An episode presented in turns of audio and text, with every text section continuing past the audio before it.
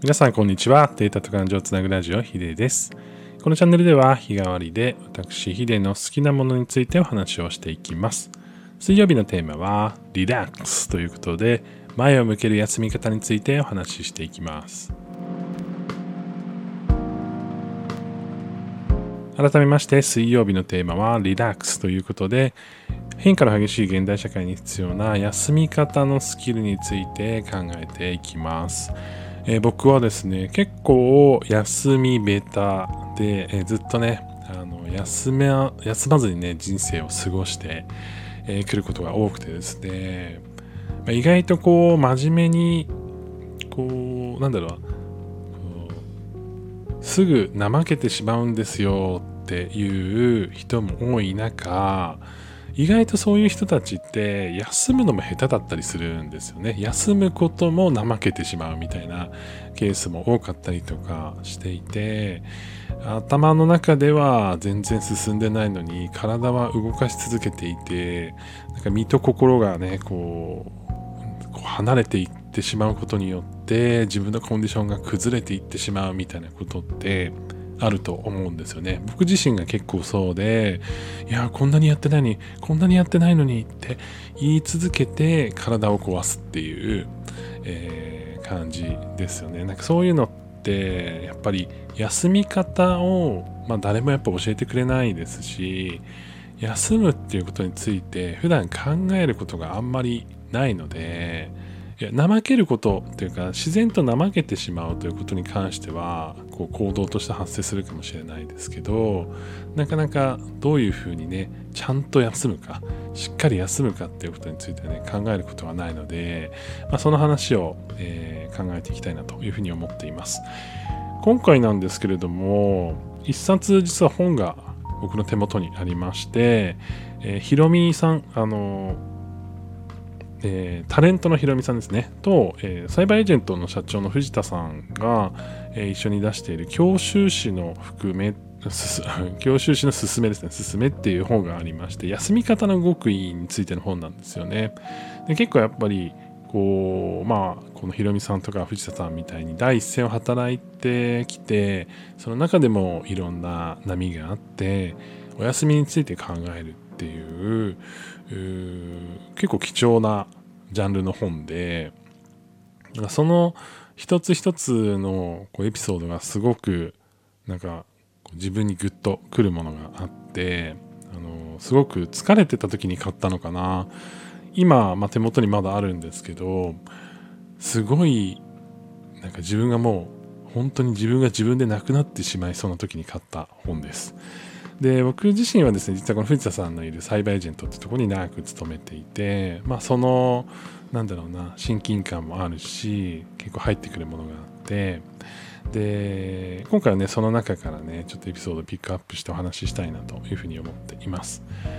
えー、まあ、短期的なお休みと長期的なお休みの概念があってどちらかというと長期に見た時のお話ではあるんですけれども、えー、一つそのエピソードとしてこう下山の難しさっていうのがあるという話をこう書かれていてこれはひろみさんのエピソードだったんですけど自分の中でテレビに出られなかったひろみさんがテレビに出られなくなった時に、まあ、海外にでも行ってね大学行こうかなみたいな感じで思った時になんかいやいやそんなの、えー、なんだろうな逃げだと、えー、そんなことまでしなくていいんだという話をね、えー、されたっていうエピソードがあるんですけどなんかその自分のコンディションっての波とか環境の波って自分に関係なく来るじゃないですか。でその中で何かにこうぶつかってしまった時に、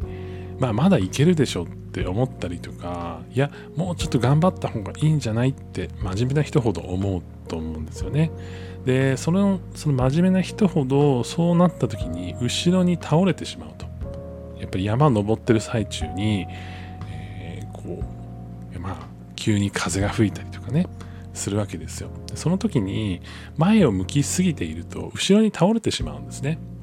でその後ろに倒れてしまうからまあもう本当に何も考えずに後ろに倒れてしまう。もう本当になんか全部手放して考えずに倒れてしまうっていうことがお休みになってる人っていうのは結構多いと思っていて僕自身もそうだったんですよ。いやもうもうダメだ。もう風が吹いたらもう身を任せるしかないと。もう後ろに倒れようと思ってもう全て忘れようと。休日は何も考えないようにしようとかえー、もう休日はね、もうたくさんね、友達と遊んでも何もその仕事のことは全く考えないようにしようとかって、えー、思って、で、そうすると今度ね、休み明けが本当に辛くなってくるんですよね。で、その休み明けの辛さがさらに蓄積された上でさらに自分の中でお休みした方がいいと思って何も考えない日を作ったりとかしてその繰り返しだったわけなんですよ。で今思うとその、まあ、山登ってる最中にそんな天候に対してもう身を預けてしまうなんて、まあ、自殺行為じゃないですか。でまあね、そのちゃん何も考えない日を作るっていうのはめちゃくちゃ大事だなっていうふうに思うんですけれども、まあこれはタイプにもよるかもしれないですけど、僕はこの話をね、この本で見た時とか、他の上司に聞いた時とかに、いや、それはやっぱりその反動がすごすぎるから、なんかもうちょっとソフトランニングさせたらどうっていうふうにすごい言われていて、こうその後やったことって、あの土日に仕事のこと考えるようにしたんですよ。これなんかあの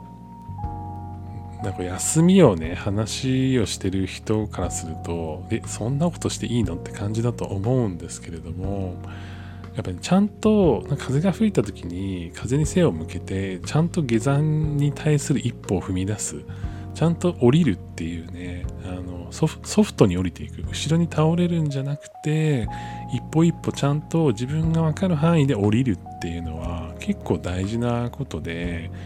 例えば休日一日その仕事に関連する本を一冊のんびり読むとかもちろん体に負担かからない状態にするのは大事だと思うんですよ。なので睡眠取りたい人は睡眠取った方がいいですし美味しいもの食べた方がいいとかってあると思うんですけどやっぱ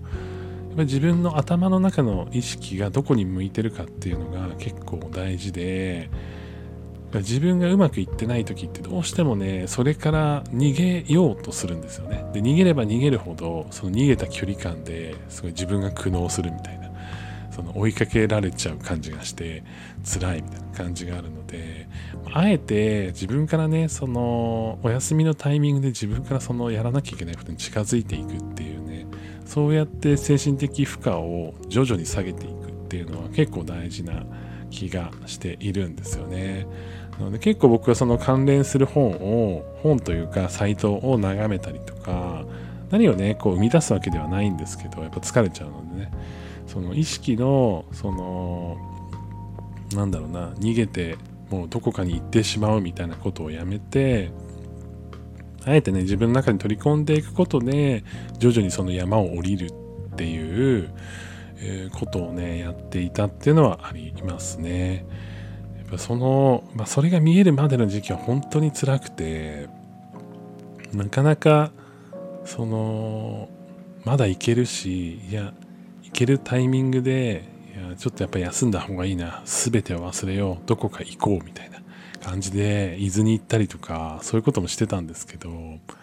やればやるほど自分の中での罪悪感とか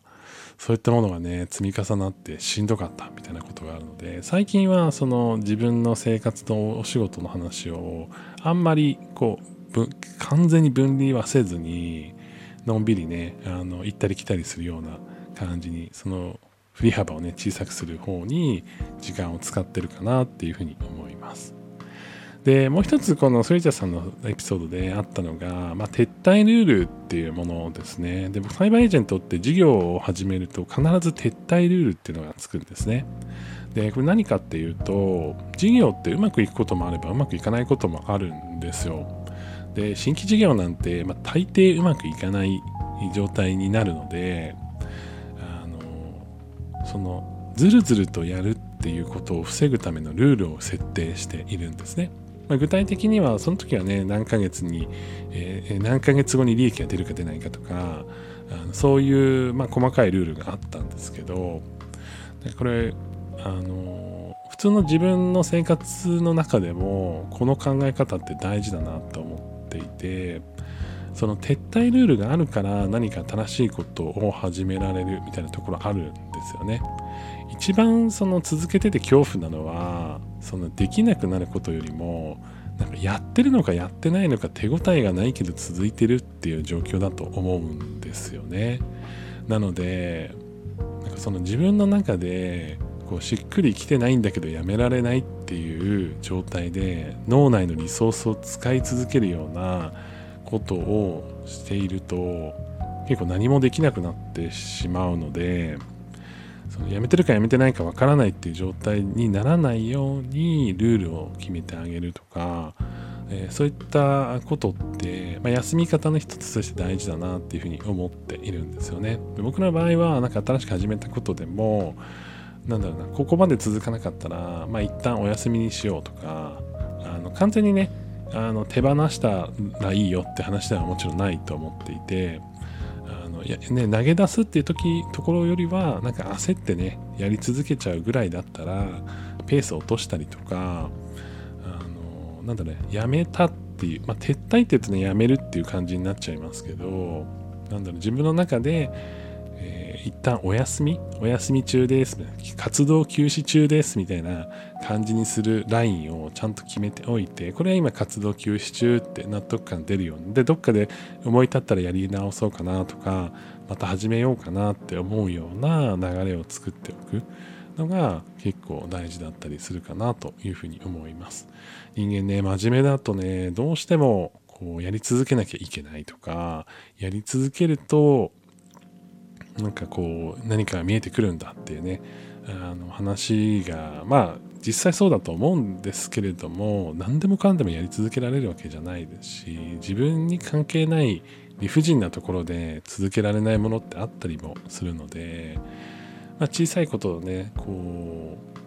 うやっていっても、まあ、これはちょっとやるやらないっていうのを、まあ、撤退ルールみたいなねものを決めていくのも大事かなと。で僕の場合はなんかこれは一回小休止しようって決めたらなんかステーキ食べに行くみたいな。あとケーキ食べるとかなんかねそういうのをねあのしてたりします。あのだからねそのやめることに対してとかお休みすることに対してポジティブな感情をあの作らないとしんどくなるんですよね。なので皆さんはなんかあこれできなくなったからやめようってなった時にあれはできなかったんだよねっていうのが頭の中にインプットされるとあの、ね、二度とできなくなるんで あのぜひねそのちゃんとあの送り出してあげるとか卒業みたいなね感じであの一回あの活動休止記念であのステーキ食べるとかあの自分は甘やかすみたいなねことをねするとその先で何かこうあこれやっぱりやりたいなって思った時にすんなり始められたりするので是非ねそのオンオフのスイッチをもうちょっと緩やかにしてやっていくっていうところをね意識してみるといいかもなというふうに思っています。ということで今日はですね下山の難しさと撤退ルールというところでちょっとね難しめの話も多かったというか、えーなんかシンプルななんかアロマがいいですよとか そういう話もねしたかったんです。アロマは僕ないですけどあのこう睡眠枕はこれがいいかもみたいなね話したかったんですけどちょっと真面目な、ね、今回は話をねしてしまいました。皆さんの中でもねこういう休み方あるよとかこういうことしてますよみたいなのがあったらね是非教えていただければと思います、えー、感想などはコメントや、えー、DM えレターなどでいただければ嬉しいです。えー、こんなことをお話ししてほしいよとかっていうこともですね、ぜひあの僕の例えば過去こういう時どうしましたかとか、えー、こういうことがあったらどうやって相談に乗りますかとか、そういったことでも大丈夫なので、ぜひ教えてください。それでは皆さん良い一日をお過ごしください。ヒデでした。